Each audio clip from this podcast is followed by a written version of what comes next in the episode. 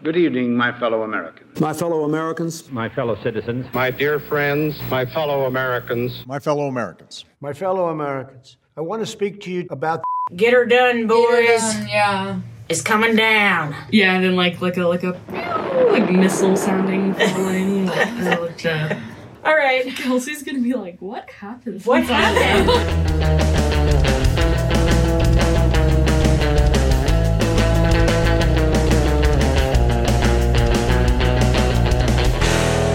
Welcome to Watch Out with Helen Hall Library, a deep dive into classics, hidden gems, and new favorites, all found in your library stacks. Hi, I'm Emery. I'm Emily. And I'm Meredith. And in this episode, we are tackling the military industrial complex with Full Metal Jacket from 1987 and A Few Good Men from 1992. Both films about the Marines. Different sides, like basic training in combat, and then like a uh, courtroom drama. Courtroom drama. Yeah. JAG Corps. Yeah. Yes. A Few Good Men, 1992, directed by Rob Reiner, starring Tom Cruise, Jack Nicholson, Demi Moore, Kevin Bacon, Kevin Pollak, and Kiefer Sutherland. After two Marines are court martialed for murdering another Marine in their platoon, they're assigned a lawyer, Danielle. Daniel? Daniel. Daniel. I wrote Danielle. Daniel Kaffee, who often chases plea bargains rather than giving justice. a. Yeah, rather than justice, rather than giving a really good argument. Plays a lot of baseball. Mm, softball. Softball. The l- lawyers soon realized that the Marines were ordered to commit a code red by their commanding officer, and they just have a fun courtroom, Aaron Sorkin courtroom drama. Mm. Me and Emily were talking. This is like the yeah, like the only Demi Moore movie we've like ever seen. That really? I can recall. Yeah, because I think I feel like she's one of those people where I'm like, why are you famous? Like I don't watch literally anything. asked that in your, question, yeah, yeah. like why? Who? What?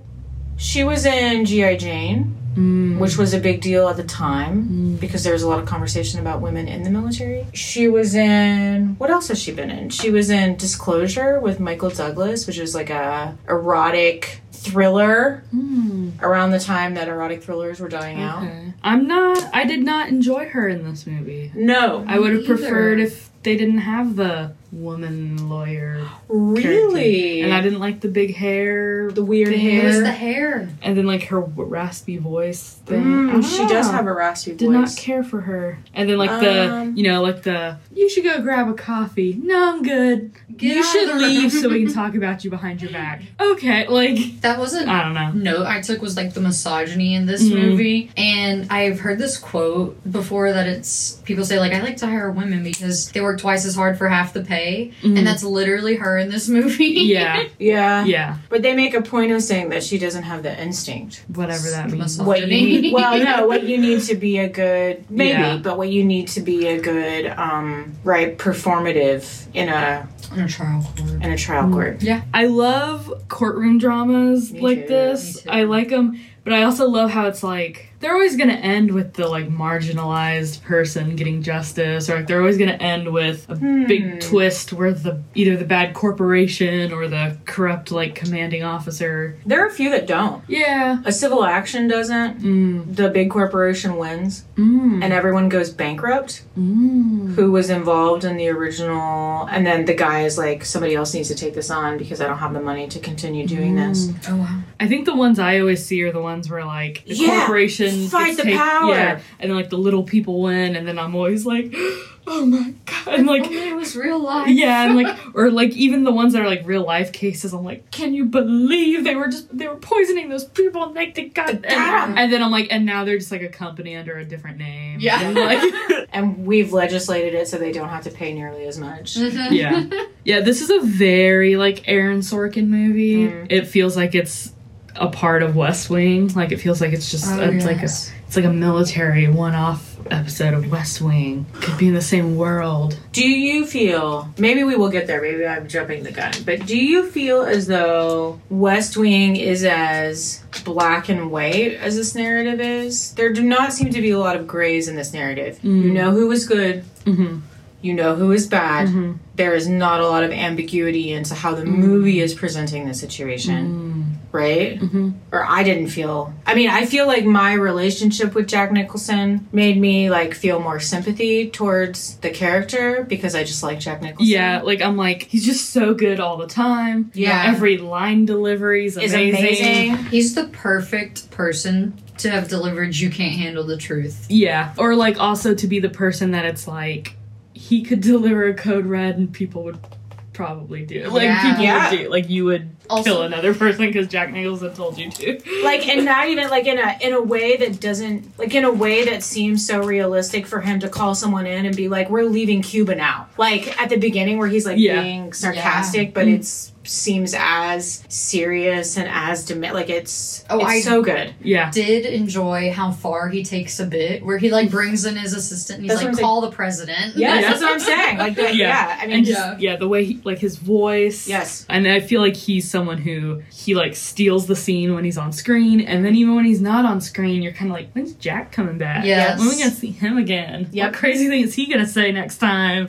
but like he He's the every perfect amount single of unhinged. yes and Mhm. every single thing he says is incredibly offensive Yes, Yes. and i still love jack nicholson yes, And I'm still like, I don't know, man. Maybe we need Jack. Yeah. Maybe we need that crazy. I took a quote from his like uh, deposition or when he was on the stand, and he says, "I have neither the time nor the inclination to explain myself to a man who rises and sleeps under the blanket of the very freedom I provide, and then questions the manner in which I provide it." And I was like, "Wow." Oh yeah, like that's who's really running the country. It made me like yes. question my own critiques of the military because I was like, I do sleep under the blanket of freedom they provide Yes. while openly critiquing things I disagree with. But like, is this the type of person we need to keep us safe? Can I not handle the truth? crazy people. yes. that's what that's what James was like. He was just like, I don't know. I feel like maybe this is gonna have some bad unintended consequences by getting rid of Jack Nicholson. And I was like, I don't know, man. Like, do we need a whole system? And he was like, You can't. We can't handle this truth. It's true. That's what Aaron Sorkin does. He makes you like his move. I feel like his movies are always very neoliberal, but it also makes you like question while you're Absolutely. watching it, and you're like,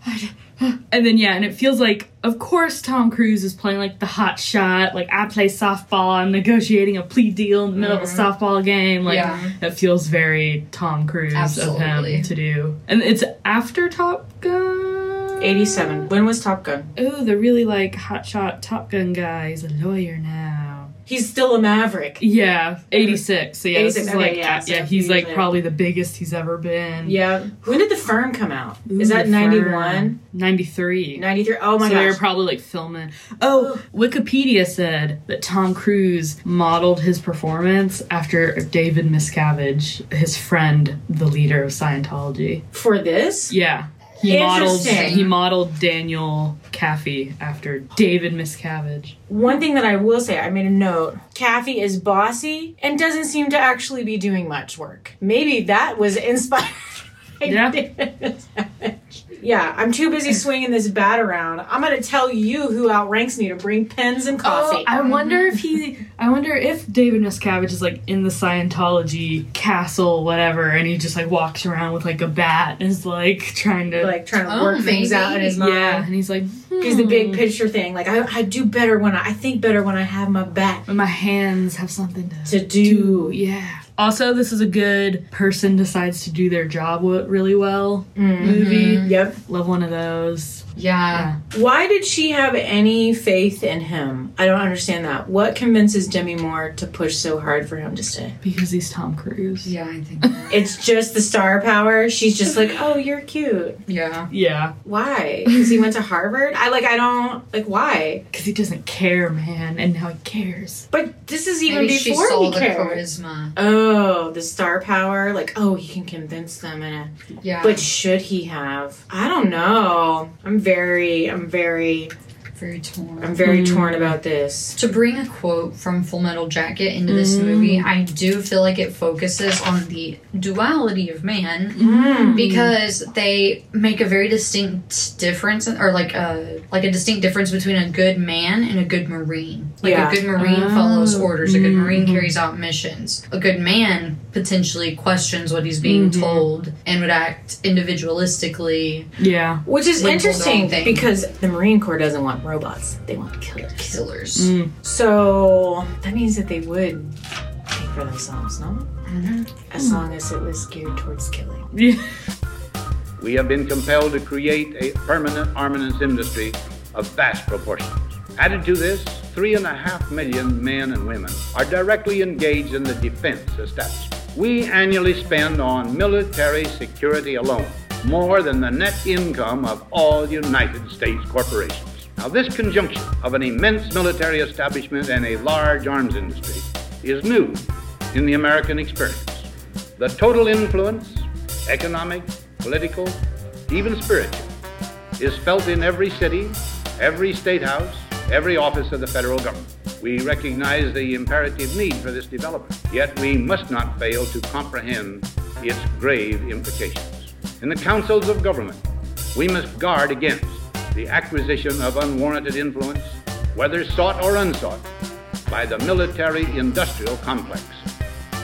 The potential for the disastrous rise of misplaced power exists and will persist.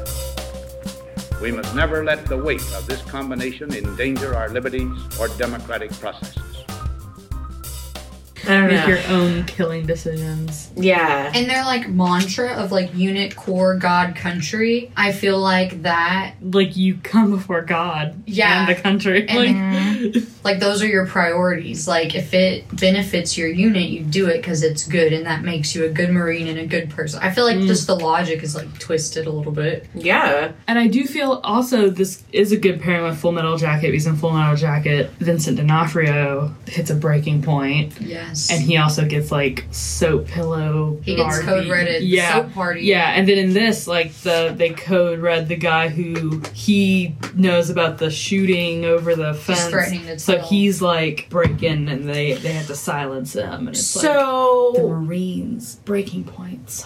They were very, and maybe this is just me, or maybe it's because of the conversation that Emily and I had had about like the sexualization of military conquest. Oh, yes. Because I was really like at the beginning, they just talk about it in terms of assault, and they're very vague on like what actually happens to William Santiago. And so I immediately thought he had been raped from the very mm. beginning, and I thought that he was coded as maybe a queer character. And then the mm. relationship between the two guys who are on of like this weird power dynamic where there's one who's like Like a dom and a sub. Yes, there. I mean, like, there's one who's like pretty and stupid. Yeah, from Twin Peaks. I mean, I every time I watch a war movie, I'm just like, you know, when it's like he's crying over his best friend, I'm like, that's so gay of you. I love it. Like, Yeah. like, war movies are so gay. That's hilarious. All loved war movies, but yeah, Yeah.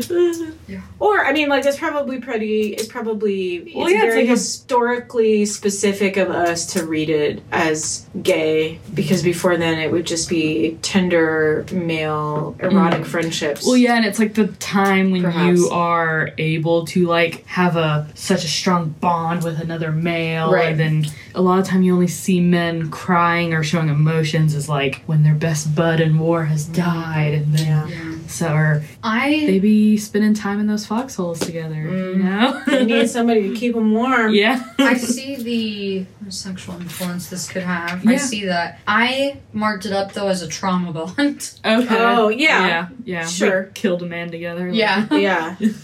but he goes to he but he believes him at the beginning like he goes to him and he believes him before any of this happened. Are they just traumatized by the experience before this happened? Also, that too, I feel like even after you get out of the military, you're you're still bonded with your fellow veterans and soldiers because Yeah. y'all are the only ones who know what happened, and Yeah. So here's you're here's a closer with them than you are with your wife. So here's a question about just like the truth, justice, Are those the same thing? If this hadn't gone to trial, what happens to men in the military who are put away for murder? Don't they go do like hard labor in I like a don't- military I don't know. I thought they went to that one that they had mentioned. Starts with the L. Oh, Leavenworth? Yeah, that's where I think they oh, go. Oh, So they go to prison. yeah, they go. They go to a regular prison. So even though there's a separate military justice system, they are incarcerated with other inmates. Mhm. So inmates? Leavenworth, I was reading about it. It's a federal prison, Yes. and you can go there for military crimes Mm. Okay, so And I always see stuff or where crimes committed in the military, not necessarily Mm. military, Military crimes. crimes, And I always see stuff where it's like someone gets court martialed and then they're sentenced to like 30 days hard labor. So I guess it's just like you get the worst. Like, I don't know what hard labor means, but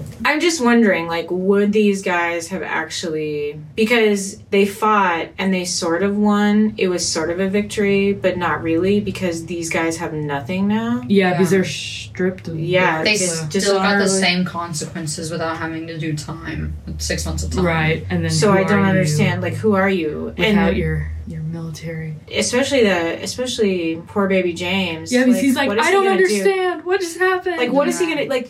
The career in the military would have been like one of the only places for him, right? Like, where Yeah. else would he have gone? Which is sad, and I think speaks to like who the military preys on as a whole Mhm. in terms of like lower income, potentially lower intelligence people. Yeah, because I was thinking about that with Full Metal Jacket, like Vincent D'Onofrio's character. I was like, I'm sure during Vietnam there were a lot more um, Leonard types Absolutely, than 'cause of there the were draft, yeah. Joker or cowboy types. Like, Well, it was pretty early on in the war, though, so there were probably more. these are probably volunteers. Yeah, more Yeah. enlisted men. You know, for people who are not cut out for, they're like, not everybody is cut out. Whatever your economic situation or cultural capital, there are people who are not cut out for higher education. Mm. And so, for some of those people, the military teaches trades, Mhm. you know? Yeah. Like, It's not a bad option for people, but I do feel like they target yeah. a certain Yeah, and population. they, yeah, they like set up tables at like high school cafeterias. Yeah. Yeah. For people who cannot, for people, especially for people who maybe have um, aspirations for higher education, but they don't see a way that they might be able to pay for it otherwise. Mhm. Yeah.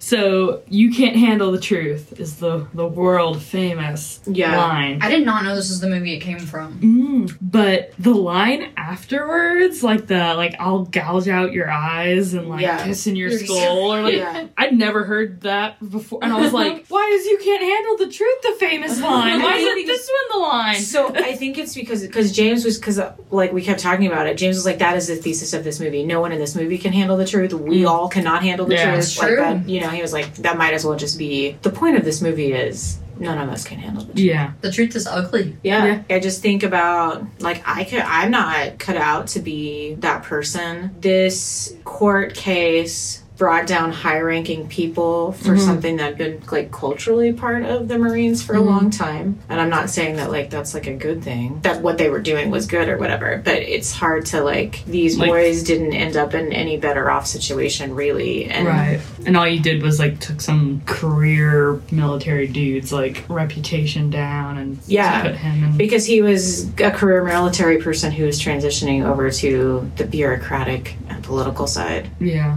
Right? It is interesting how you can be such a like lawless, ruthless person, like high ranking in the military, and win all of these accolades and things like Mhm. that. And at the same time, that same behavior is what will get you in trouble when people start asking questions or digging and being like, I mean, it's what they've always done Mm-hmm. and been awarded for and promoted for, and now, It seems like any type of power almost like yeah, it's the like yeah they climb to the top and yeah and they're efficient and they get the thing and then Yeah. if you start digging it's like oh you but question your own they're morality bully of like, yeah. Yeah. should this person be the one leading? They're effective. Are they good? right or like Like who- morally? or like who else will do it if Yeah. not them Yes. or, or power corrupts That's the whole and- movie, I think, is that you don't want to know the truth about I what's feel going sick. on. I'm like too. I feel like I'm too. James is always like. James is always like. You just think the world is rainbows and butterflies. Or- I don't know. Like I'm just like. Oh, I'm That so would be nice. I know. No, but you know, like I just always feel so crushed when I'm like. I come to the realization that everything's corrupted or something and like ugly. which Like, is so funny that you love like Nixon and Yeah. JFK conspiracy like Yeah. Yes.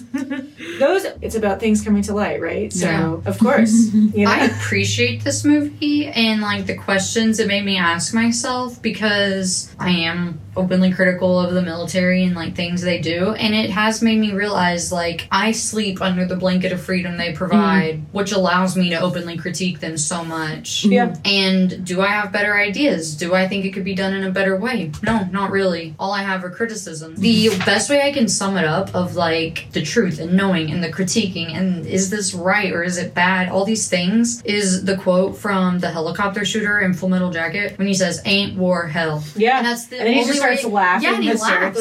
and another guy's just like, Oh, That's yeah. it though. It's war is hell and it makes you sick. yeah. I feel like that was my Yeah. takeaway from the movie. We have never not Been- in the modern yeah. era. We have never not had standing like a, a large scale military presence. So even when there's not war, Yes, even when there's not war. we still have this infrastructure. But I do also feel like we're always like at, or you know, or since at least Conflict. Yeah. 2001. yeah, we've just always been doing something. Yeah. Or even at times when we weren't actively at war, there was um there was military investment in supporting Mm-hmm. the Middle East, Latin armed, America, armed, armed, armed conflict. conflicts Yeah. elsewhere. Yeah. Or just you know, 1992 having a military base on Guantanamo on Guantanamo on Gitmo. And isn't this like Gulf War era too? Uh, yeah, but I mean, obviously they've been stationed in Cuba for a long time. Oh yeah. Mm. But the Gulf War lasted for like was a very it felt like a very brief blip. I also feel like this is very like prescient. Like it's about you know the leaders at Gitmo, and then we still have things that keep coming out about how horrible Gitmo Yeah. is, and Yeah. like because Jack Nicholson was there doing these things. Eating breakfast 400 yards away from the people that want to kill him.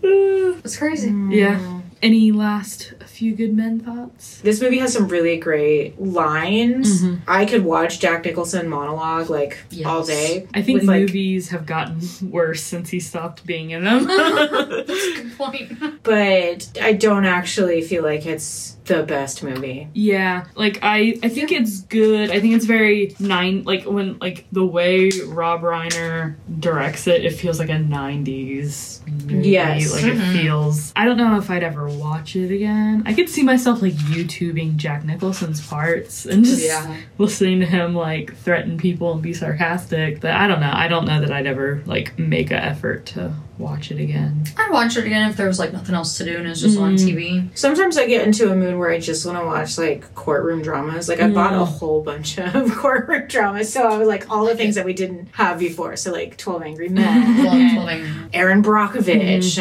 and all these different kind of legal contestations or It's a whatever. So I would add this to my my. I need a good courtroom drama, and I don't want to pull out all twenty seasons of Law and Order. Brings me to my recommendations, Okay. if that's okay. Yeah. Yeah, For courtroom dramas, this movie was fairly accurate in courtroom procedures, Mm. except when they brought in the like airplane logs, because Yeah. that was like surprise evidence that you have to admit in discovery. Anyway, but military courts run slightly differently. they no? do, but I feel like this the procedure is still based on like the standard procedure. The procedure. federal- yeah, okay, I think yeah. so. Um, my cousin Vinny, Oh, great courtroom drama, great with courtroom procedure. The courtroom itself looks like a Yes, lot it like the does look courtroom like in my the set Mm. itself looks a lot like that. Utes. Utes. Utes. Marisa Tomei went won an Oscar. So My biological beautiful. I know. is ticking. I have a, my friend Karina. Her hair is very like big and curly, and I always tell her like her and then my friend Chris. They're married. I'm like, y'all need to do my cousin Vinny for Halloween. Oh, that'd like, great. Oh. the leather suit. Yeah. The. Yeah. yeah, and then he can just like go around yelling at people in like an Italian accent, and she can like do her hair real big and Oh, be real hot. Have big, Talk about cars. have like hoop earrings and have bangles. yeah. I just like I Chew feel the like gum. Yeah. I love that. do a little Yeah. little blonde Yes. On the underneath. Yeah. She looks great in that movie. Mhm. Do you have any other recommenda- recommendations? Yes, I also did Top Gun, obviously Okay. Tom Mm. Cruise military movie, and then Born on the Fourth of July, Oh, yeah. another yeah. Tom Cruise yeah. military movie. What's your rating? I give it a three point five. Okay. It is something I'd watch again. I liked it, but it's not one of my favorite movies of all Mm. time. I didn't think it was especially groundbreaking, but it's good. I give it four stars. I do think like Jack Nicholson of it all like brings it up a notch. Yeah. Just like Mm. him being there. If he were not there, yeah, I feel like it would be. if it were, if it were, if if the if the top billed actors were just Tom Cruise, Demi, Kiefer, and Kevin Bacon, Yeah. yeah. Less good. Yeah, no, thank you. yeah, like Tom Cruise would have to be like carrying that movie on his back. And Yeah. Runaway Jury. Oh yeah, Yeah, yeah, you got like John Cusack. Yeah. I love that one.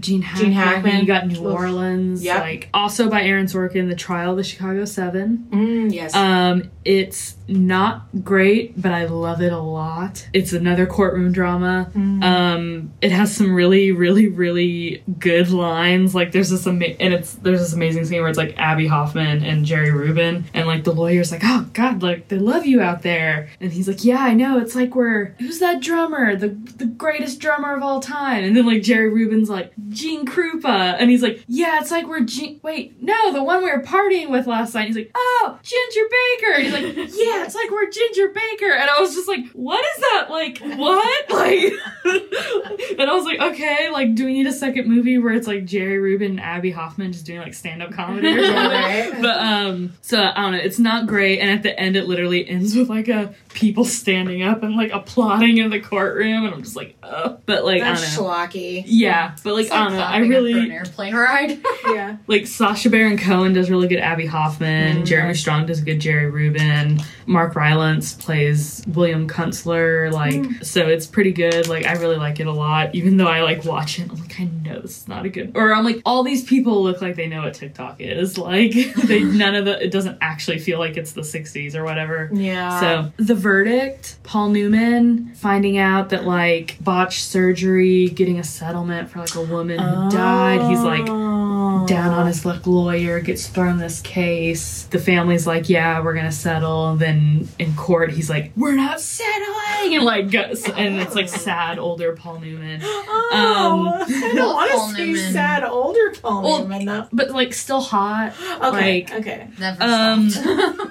And Justice for All, Al Pacino. oh, this court good is out of order. You're out of order. This whole court is out of order.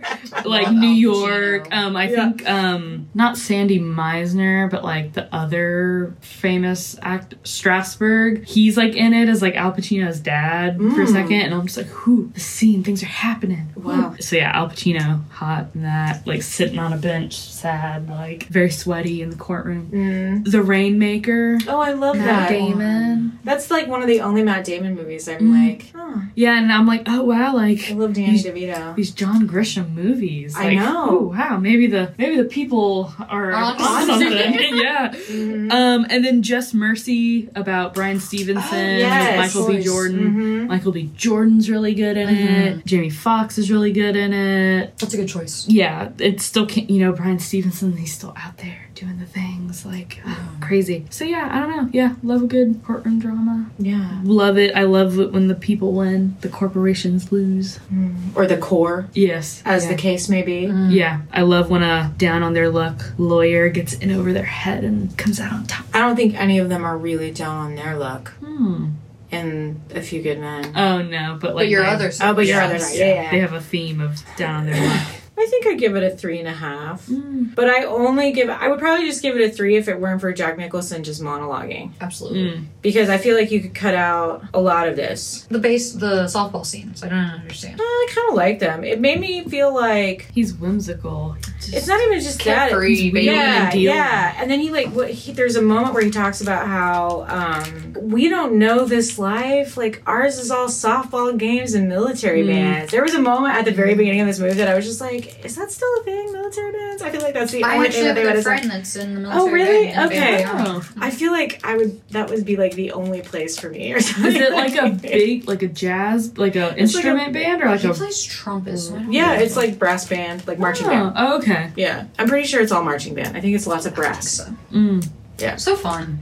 Yeah. Okay, for recommendations, The Firm, Gene Hackman, mm-hmm, mm-hmm. Tom Cruise. Just because we were going to be watching and talking about Stanley Kubrick, I put Eyes Wide Shut on here, the mm-hmm. only Tom Cruise movie that has also a bit like conspiracy and like what is power and what is Probably truth. one of his most out there movies he's been a part of. Yeah. Yeah. You know, I don't feel like he takes very many risks in his movies, and I feel like that might be the The- craziest. Was that because of her? Maybe. Because she does crazy movies. Yeah, she takes a Katie N- uh, no, Nicole Nicole Kidman. Kidman when Oh, they were that's still together. right. And I feel like, And the big thing of like, oh my god, they're married and they're gonna be in this movie together. yeah, And I feel like still though, because I always see her with like Keith Urban. I'm just like, he's too normy for you. And then she'll she'll do crazy movies still, and I'm like, how does Keith feel about this movie? You know, it's the same vibe I get from Gwen Stefani and Blake Shelton. Mm, It's yeah, weird. yeah, like well, the heart wants what it wants. yeah, They're both Australian. yeah, There are a lot That- of people who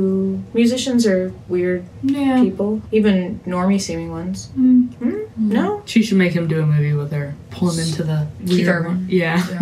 maybe he wouldn't be very good at all. Mm, Maybe they like having separate, mm-hmm, not overlapping. They need that time away. mm-hmm. Yeah, maybe so. I don't know. I think I mean like if you can just do any courtroom drama if you really want to. Mhm. I think one thing, I mean, I guess I'm just going to recommend like the early seasons of Law and Order because quite honestly, like a lot of the courtroom narratives that like this one seems very like A Few Good Men feels very much like not liking the way things are turning out and wanting to like rewrite Mhm. the narrative for people Mhm. and that's like a lot of early law and order is like you know a court case and people are very uncomfortable with kind of socially people are uncomfortable with the decisions that were made and whatever that's it for me Nice.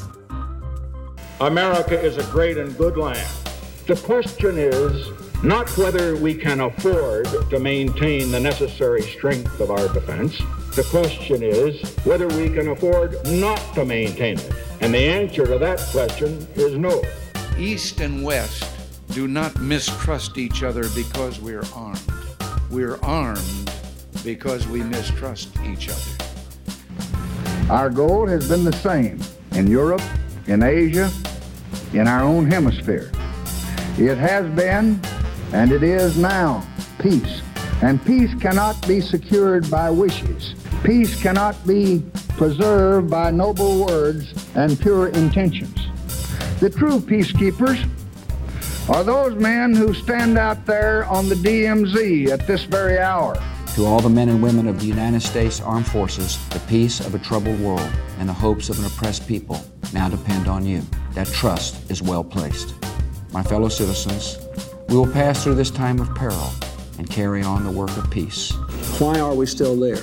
What are we trying to accomplish? How did a humanitarian mission turn violent? And when will our people come home? That they came home with their heads high on their feet and not on their knees.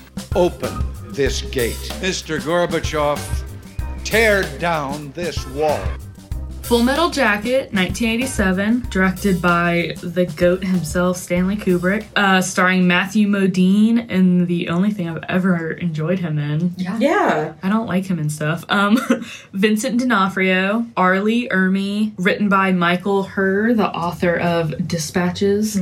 It's a good book. I highly recommend it. The film follows a platoon of U.S. Marines while they are in basic training boot camp in south carolina in South Carolina, and they have to suffer through their sadistic sergeant. it was amazing Yes. Yeah. Causing some of the Marines to not make it through training. After graduating from boot camp, we follow Joker for the rest of the film as which he's modine yes, as he's in Vietnam, um, and they venture through like Da Nang and Hue during the Tet Offensive. Goodbye.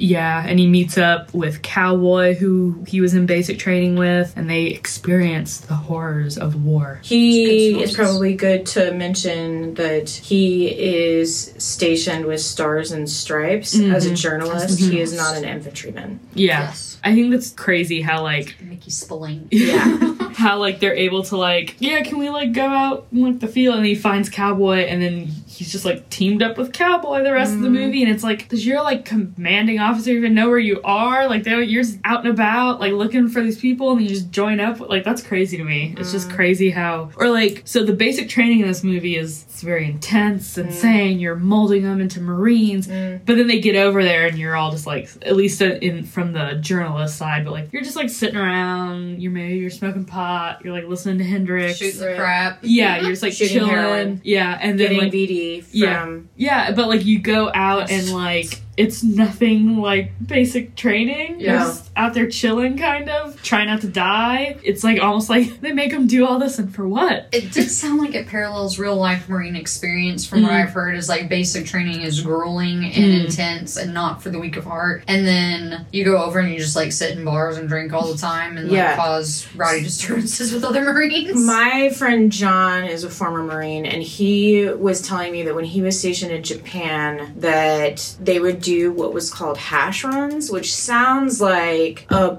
pub crawl or like bar hopping with lots of running. okay So they would get like go from one bar to the next, mm. like trying to drink each other under the table while also running multiple miles between those stops. that sounds horrible So the way it's presented here too is like basic training is designed to create this situation where you guys are having to learn very clearly that when one of you fails, all of you can die. Mm-hmm. And so they're breaking you down to not even think about that. Mm-hmm. They're like reforming you as this core group of mm-hmm. people, right? Yeah. Where you are like instinctually no longer having to think like this is how I put my gun together so that when you get over into situations where you If you like cannot like you're having to operate in a completely different way because your like your brain cannot handle the trauma or process it that you're just relying on these instincts of like Yeah. making sure that your other people are there that your gun is not jammed that you you Yeah. know like I don't and there's all that. like people yet barking orders Yes. there's gunfire blah, blah Yes. blah and you're still able to like do everything without That's being like the overloaded Yeah. is like you have to hone your killer instinct. Otherwise, in the moment Yeah, do you're or not die, gonna- you'll yeah. hesitate Yeah. and be a dead Marine. yeah R. Lee Ermey was actually a like, Minstrel, yeah, yeah. so that I'm sure everything he's yelling is real things he's yelled at people before. So I was Yeah. kind of reading about it, and it was saying that the cast never got to meet him before he came in and started Oh yelling gosh. at him. Fat Body was not scripted. yeah And the guy that played Oh. Leonard was like, or Lawrence Oh, was like, what? And then uh, I he was also wo- kept him separate from cast so that they wouldn't like mingle and interact. He stayed Mm. like this. oh man I was watching him when when it's that long take and he's like going in Going a around. circle yelling at him because I was like looking at the background actors because I would be in the background like Yeah. but like they're they're just like standing there and I'm like how are you doing that? I think you're so ugly you could be a modern, art masterpiece. That is so good And it's also like I know R. Lee Ermey hates modern art. Like as he's Yeah. saying it, I'm Yeah. like, oh, there's nothing that man hates more than modern art. Like- Yep. Yeah, like I would not want to be on the receiving end of any of that, Oh, but I like military dialogue is always so fun to watch in movies. Like it gets you riled up and you're like, oh, or you're like, these are the craziest word mm. combinations I've ever heard in my life. But it's like, yeah, no, I would never want anyone to say half those things to me. Him with like the jelly donut not that like my weakness is jelly donuts but just being like just having him come and like scream at me like don't eat that like Yeah. disgusting fat body i'm like oh god i won't Having to eat put it while they're all like PT'd. Yeah. oh my gosh. And the they're fat doing- shaming, the body shaming. I just Yeah. want to be like, Vincent D'Onofrio, so it's beautiful. Just live a life. I know, and I was like, he's not even fat, he's just a big guy. So I read he had to gain 70 pounds for the role. Oh. Yeah. And he That's gained what- it in seven months, but it took him nine months to lose it. I don't know if that's Mm. relevant. I just thought Oh yeah, Mm. Vincent. But D- Vincent D'Onofrio is a big Yeah. dude. Like even Yeah. when he looks leaner, he's like a he's like Mm. Big tall. He's like Yeah. got a large frame. And then so- like his voice has gotten like really deep since he's gotten older. So Oh, yeah. he's on um Daredevil. He played like the villain, who's like a big like Mm. gangster dude, Yeah. and like it always just felt very imposing. I love Vincent D'Onofrio. Oh, I do too. Yeah, he's great. his physicality is Mhm. amazing. I, feel like he's like he's like pretty handsome and like. Oh bunch of yeah, no, I think like, he's yeah. He played Abbie Hoffman. Yes, I will never need to not. see that. It's not great, but I will never not be like, whew, Vincent D'Onofrio. I also love the quote, there is no racial bigotry here. And then immediately Immediately she just just says says all, all these this- slurs. I hate all of you. Yeah. Yeah. I did note that. Yeah. I guess it's like, I hate you all equally. Equally. Yes. Because Yeah. of race. Yeah. you made them all equally, I Yeah. guess. And he also says, I will gouge out your eyes and skull Mm-hmm. F you. But um that's similar to what Nicholson said, so that Yeah. must be like a A military doing things thing. to people's Yeah. skulls. Yeah. Oh my gosh. Ugh. Yeah. Yeah. I have a favorite from the opening Mm. of the movie when they're saying like one, two, three, four, I love the Marine Corps doing their march. Mhm. And then he's just singing to him and it feels very like improvised and just Yeah. like whatever he's saying. Mm. And it's Ho Chi Minh as the son of a Yeah. I look that part cracks me up for whatever reason. I love how long each shot is in this movie. Yes. He's not to be like mm, kids these days, but like movies these days, they're just like cut, cut, cut, over the shoulder, over the shoulder, cut, cut, and you're just like, It totally changes the pacing. It does. yes, and like a long, these longer shots, Mm. it, like lets you sit with the shot. Yes. It feels more like it's like Immersive. You're in the room. Yes, it feels like it looks better. It feels like a more like beautiful artistic film. You're just like following, Yeah. Mm. and then it cuts, and you're with it for a while. and then I do cut- like that. and it's not just constant cutting, and then it literally feels like a It actually, the way you're describing the panning motion just feels like walking. yeah, but it, yeah, Just but You're Flying. just like going from side to side. I do like the long shot, Mhm. especially when they're like lined up in their bunks and stuff, and like the drill sergeants walking around, because it feels like you're just another person in there watching Yeah. it happen. Yeah, There are a lot of yes, point of view shots yes. in this movie too. Yeah, Yeah, the A industrial lot more than I remember seeing in some of his others, quite honestly. Mhm. yeah. I love that about Kubrick. Like none of his movies are even Are the same. similar, yeah. If you didn't know who Kubrick was, I don't think you would know that they were all done by the same person. Really, I love the soundtrack. on Yeah. it, Yes. like the Mhm. industrial Mhm. sounds like steel groaning. It Mhm. sounds like an iron industrial factory, But like also banging things out. Opens with like the Vietnam song, Yes. like little melody. yeah, and then has And like the look bird, so the bird, sad. the bird is the I yeah. love that transition. yeah. They're so sad Yeah. getting their hair cut. Mhm. All that Yeah. hair on the floor. W- Do y'all prefer the first half or the second half?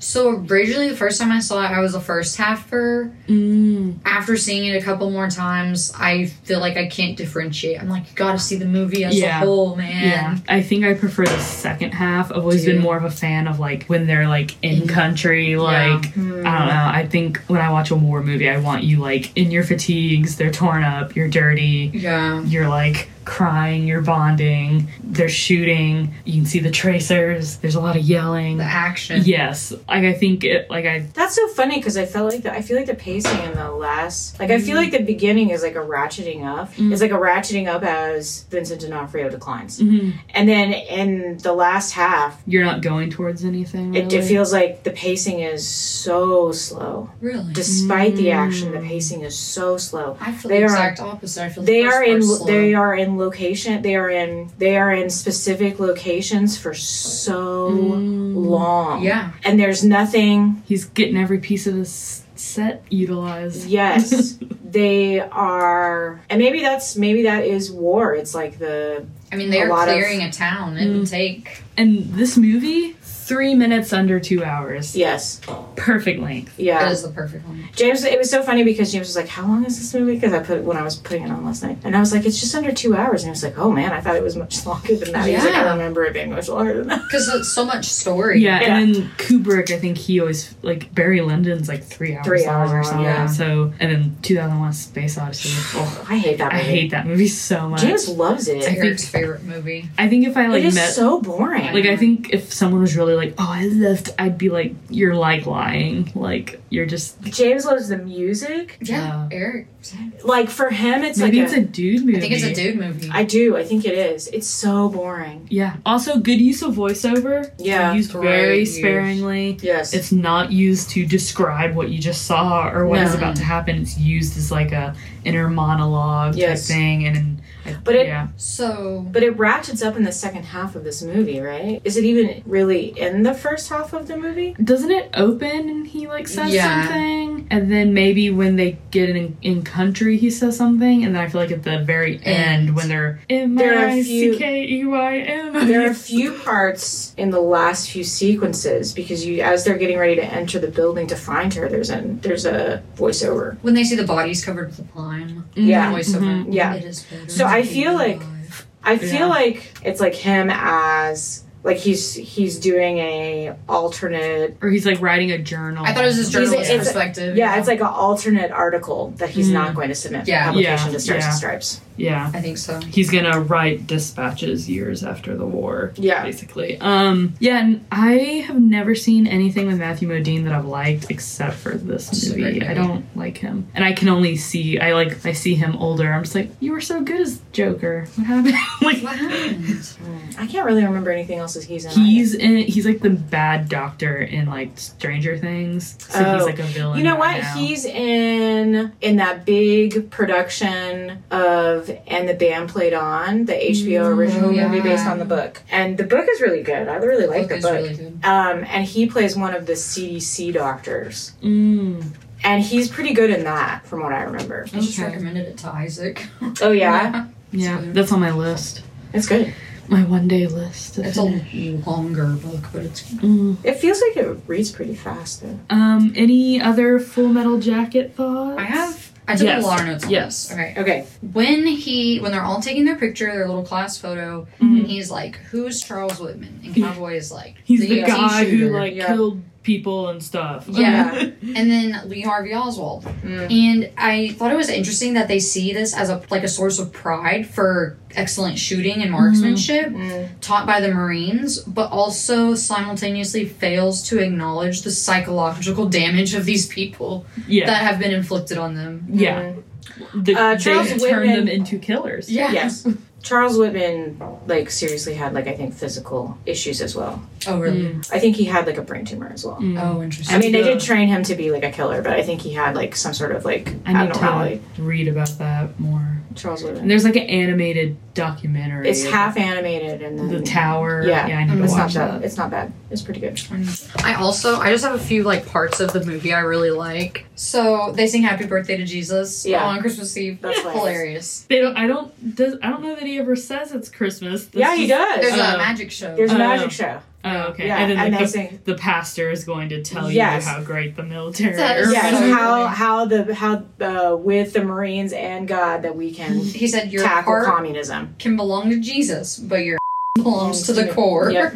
Another part I love is when he the guy gets his camera stolen mm-hmm. and then he does all this like karate. And then, and then, while the guy is standing there doing the karate, you could run up to him and try and. he just would like you, if that guy him. was doing that, would you run after to get your They're on a Marine? scooter. Yeah, I would. Yeah, they're on the Marines who work for Stars and Stripes. Still, True. but I was like, I will. I, don't know, I felt like there was time to try and do something rather than just stand there and then do it back. It was And, so like- funny. Or I guess if it's a military paid for camera, you'll just go get another Go one. get another Yeah. one from that. Yeah, it's not yours. I think that part's so funny. That's funny. Speaking of stars and stripes, changing the terms in the paper of Oh, like yeah, the I wrote that search down and too. destroy. Yeah, sweep and clear instead of search, Search and and destroy. Refugees, not evacuees. Yes, hmm. this Yeah. like sanitization of mm-hmm. war as Yeah. we like present it to people. And he's like, "You didn't see a body? What? what, what "What are they gonna and he's think?" like, "Well, say it. Say it was a officer." And he's like, "Well, how about a general?" Yeah. Um, and yeah, Yeah. he's like a smart ass. it's like the simultaneous sanitization of war while like lying about Mhm.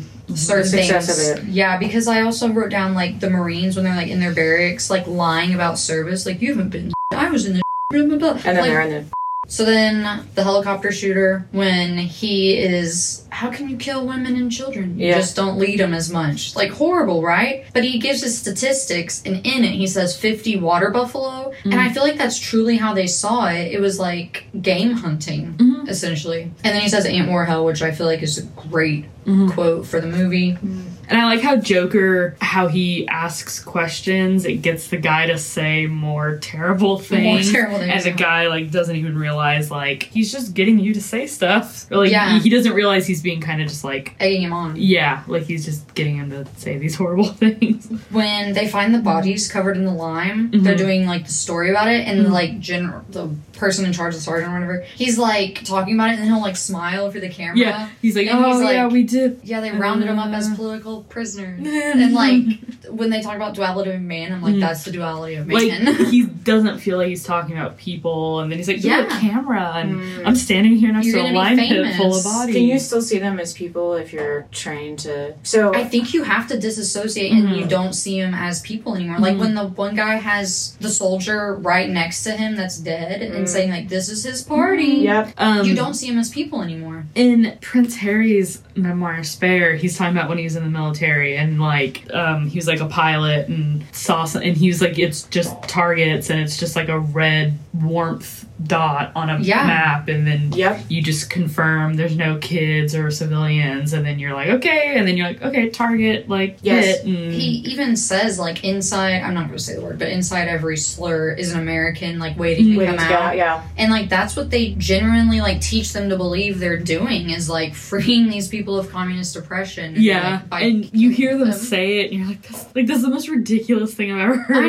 know, Like, but I mean, I feel and they're like not get American they're so Vietnamese much. people yeah Yeah, and then But they're Oh, they're sorry. also no, but they're it's just like waiting to have our values put Yes. upon them. Yes. it's like this American imperialization hmm issue that Mhm. I I think yeah trying to convince them that the the way we operate our society as the way to ha- achieve success, yeah and they need to get with the program. Get with the program. Let your inner American come out. Um, one of the guys, the Marine, says that the body sitting next to him, guest of honor, it's his party, and he says a specific thing. He's like, "You better like take this in because you're gonna miss not having anyone around worth shooting when you go back to the states." Mhm. And I was kind of like talking to Eric about it, being like, I think they actually were in some ways respected the Viet Cong as like fighters and like a military. Yeah, like they're a formidable enemy. They- yeah, like yeah. this is someone worth using what Mhm. I've learned to kill. Like this Mhm. is someone worth my Have you ever watched Ken Burns' Vietnam War Yes, series? I Mhm. watched it right before I did a Vietnam War film class. It's really good. It is really good. is it?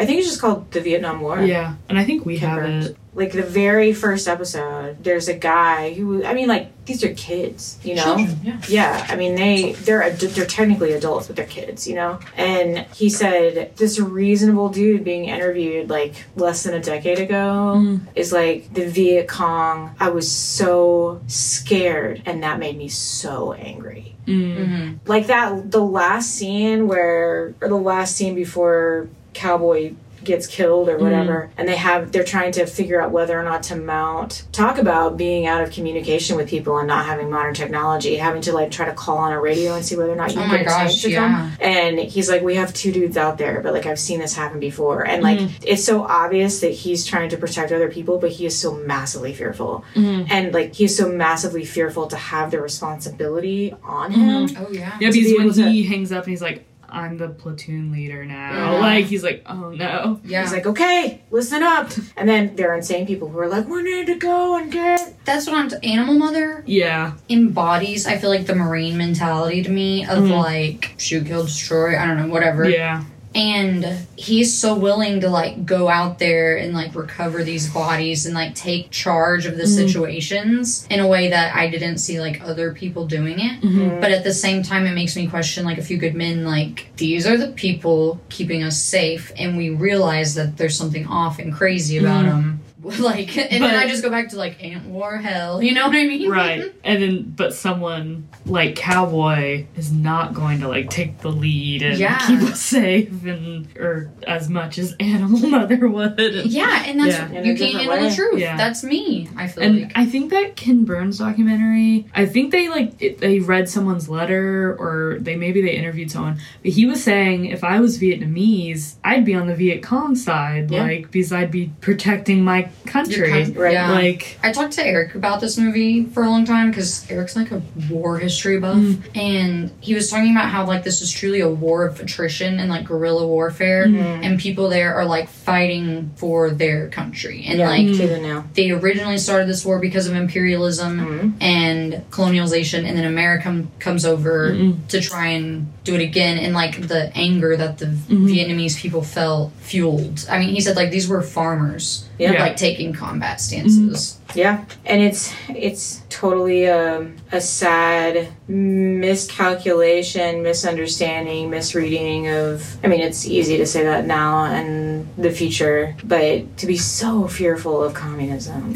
That's what Eric kept telling me. He was like, that's like communism doesn't work, Marxism doesn't, blah, blah, blah. And like, just like dogging and like being like, they had to fight again. We had to stop the spread. It doesn't work. And I was like, Eric, if it doesn't work, why did we spend so much money and so many lives trying to uproot it? I was like, if it doesn't work, it's going to fail. And he was Right. like, I can't talk to you about this. Because it's not. Because ultimately, he's not wrong. It doesn't No, work. the way it's been The- but implemented. the way it's been implemented is not True Marxism. right Yeah. and is not not a problem because Stalin and the early Russians were imperialists. Like Yeah. they were Mm. Trying to fight expansive wars. Yes. I feel like the historical setting of Marxism is also important, where it's like industrialized Brussels and like Prussia, and all the other places it's been implemented, other than like Russia, are like agrarian communities. But Russia was largely agrarian too. It was until until it industrialized, and that's what I'm saying is like because of war. Talking about the means of production and like the proletariat losing their chains. It's like talking about industrialization, and then it goes to a bunch of farmers, and it's like, okay, how do we implement it in our society? So that's why that's why even That's, though I'm sorry, that's been like historically colonialized and exploited Mm. where Brussels necessarily hasn't.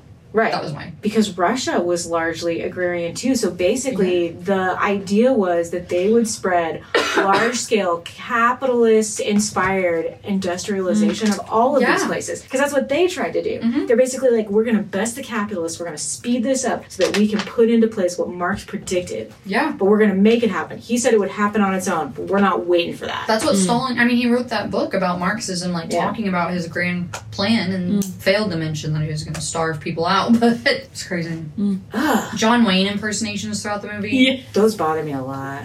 I love, I love, I love doing John Wayne impersonation. But he doesn't sound anything like John Wayne. No, not at all. I, love bad love- like, impersonation. and I love just going like, "I'm John Wayne," like just talk that real me, slow. John Wayne? Yeah, like so funny. The that's why it's good because it's like you know it's John Wayne, but you're like it's not a good John Yeah. Wayne impersonation. the Rafter Man, Mhm. he gets in the officially and starts taking pictures, and you notice he's shaking the entire time as he's like taking this picture mm-hmm. as it's happening. But then at the end, yeah, ruthless man. Yeah. a bred killer. And he's like so excited about it too. He's like, mm-hmm. I saved He's, like, Joker's swaying. life. Yep. Yeah. Animal Mother's helmet. I am become death. Mhm. I feel like they just hit the nail on the head with mm-hmm. that one. I'm like, yes, great, love that. The part with the LBJ quotes where they're doing like the film crew and the mm. war, and like they have the guys leading the camera, and mm. everyone looks so miserable until you get to like the squad we know, and he starts quoting John Wayne, and like, they just, And- it's a game. There's a part where they're interviewing one of them, and he's like, "It's like it's like a war out there." and my review on Letterboxd, I put like extremely Harry Styles voice, and I'm just like, "It's like a war," but like one of them basically says that he's like, "It's it's like a war." Oh, okay. Yeah. I did love the interviews they do because it talks about I feel like so much like the political aspect of it. Like, why are we over here doing an Asian boy's job and I'm mm. not gonna send American men or just That's things like LBJ, that. yeah. The LBJ Yeah. quote, and then mm-hmm. Eight Ball is that what his name is when he's mm-hmm. talking about we're over here and they don't even like us and we're mm. like dying for these people that mm-hmm. laugh, you know. And it was just it talked about like the issues with within South Vietnam. just Fighting to protect a country that doesn't respect you, that you don't like or respect. It was just Yeah. interesting. Also, I mean, I know it's written by like Michael Herr. Kubrick's British, mm-hmm. so like he's not hmm. even an American making No. a movie about Americans. He's worked. He worked in America. And he worked with a lot of Americans. Yeah, but I don't know. I think I think it's interesting that he's like, I'm gonna. But it is funny that he's Yeah. British. I had no idea. Yeah, But I mean, war is a universal. British people they made imperialism But I think he probably has a different perspective. Oh, yeah, on for sure. yeah. Yeah, for sure. what we went and did and everything. I have a like cinematic question. When mm-hmm. they go into the building that the sniper's in, mm-hmm. you see pocket fires all around it. Mm-hmm. Is that like in the world of physics possible? Like, does it not just start burning and collapse as a whole, or like will the pocket fires sustain themselves? Mm, I, I guess know. it depends on what's fueling the fire. It was just like building, right? I don't know. I don't know. Is there organic Like some material? gasoline there. Are there dead people there? Oh, right. maybe. Because the buildings look like they're like concrete, so I don't think that's gonna Yeah. catch on fire. So yeah, maybe there's But I don't know what other some building trash materials in a there are. Yeah, corner. Yeah, And that's that makes burning. sense. Maybe there's like a bunch But of. you like see like very well mm. placed just pockets of fire. Yeah. And I like seeing it. I was like, how did they? What is this in the movie? I don't know. yeah. And then my last like ending thought is when they're singing Mickey Mouse, like mm-hmm. tromping through Vietnam. Mm-hmm. I was like, is this? Eric said it was a really popular Marine song, and I was like, are you sure it's not like commentary on American capitalism and like imperialism within? Because Disney is the perfect example Yeah. of like of that, right? Yes, you can both be right. And I feel like isn't isn't there like some sort of saying where you're like, oh, this is just some Mickey, Mickey Mouse, Mouse. Or whatever. My title But yeah. this. kids. But yeah, or yeah, like Mickey Mouse is a symbol of America. Yeah. Like yeah. So my review of the movie, for Mhm. to quote Meredith's dad, is the only good war movie is an anti-war movie. Yes. Mm-hmm. hmm very belligerently told my sister that one time when she was like trying to convince him to watch Band of Brothers, which I'm not. It's not to say Band of Brothers is not good, but That's funny because Band of Brothers is like one of my recommendations. Oh, that's funny. Because Yeah. Band of Brothers starts at like basic training, Yeah. and you follow them all the way through The getting to Hitler's like castle. And I'm, you know, I'm not a fan of military, but I love Band of Brothers. Do you? so much? I think the Battle of the Bulge do. episodes are like Mhm. some of the best. But also, I will say, I would I would buy a box set if someone cut out them interviewing all the actual people. Ah. Seeing all the old men, like it makes me sad. So it's like I just want the fictionalized character actor. You know the part where they're like shaving the women's heads? Mhm. That part impacted me so much Mhm. seeing it. I like, you know how his history is kind of like Mhm. edited? I never knew that happened. Mhm. I was like, wow. It's like women who it's like French women who slept So- with Nazis during the occupation. Yeah.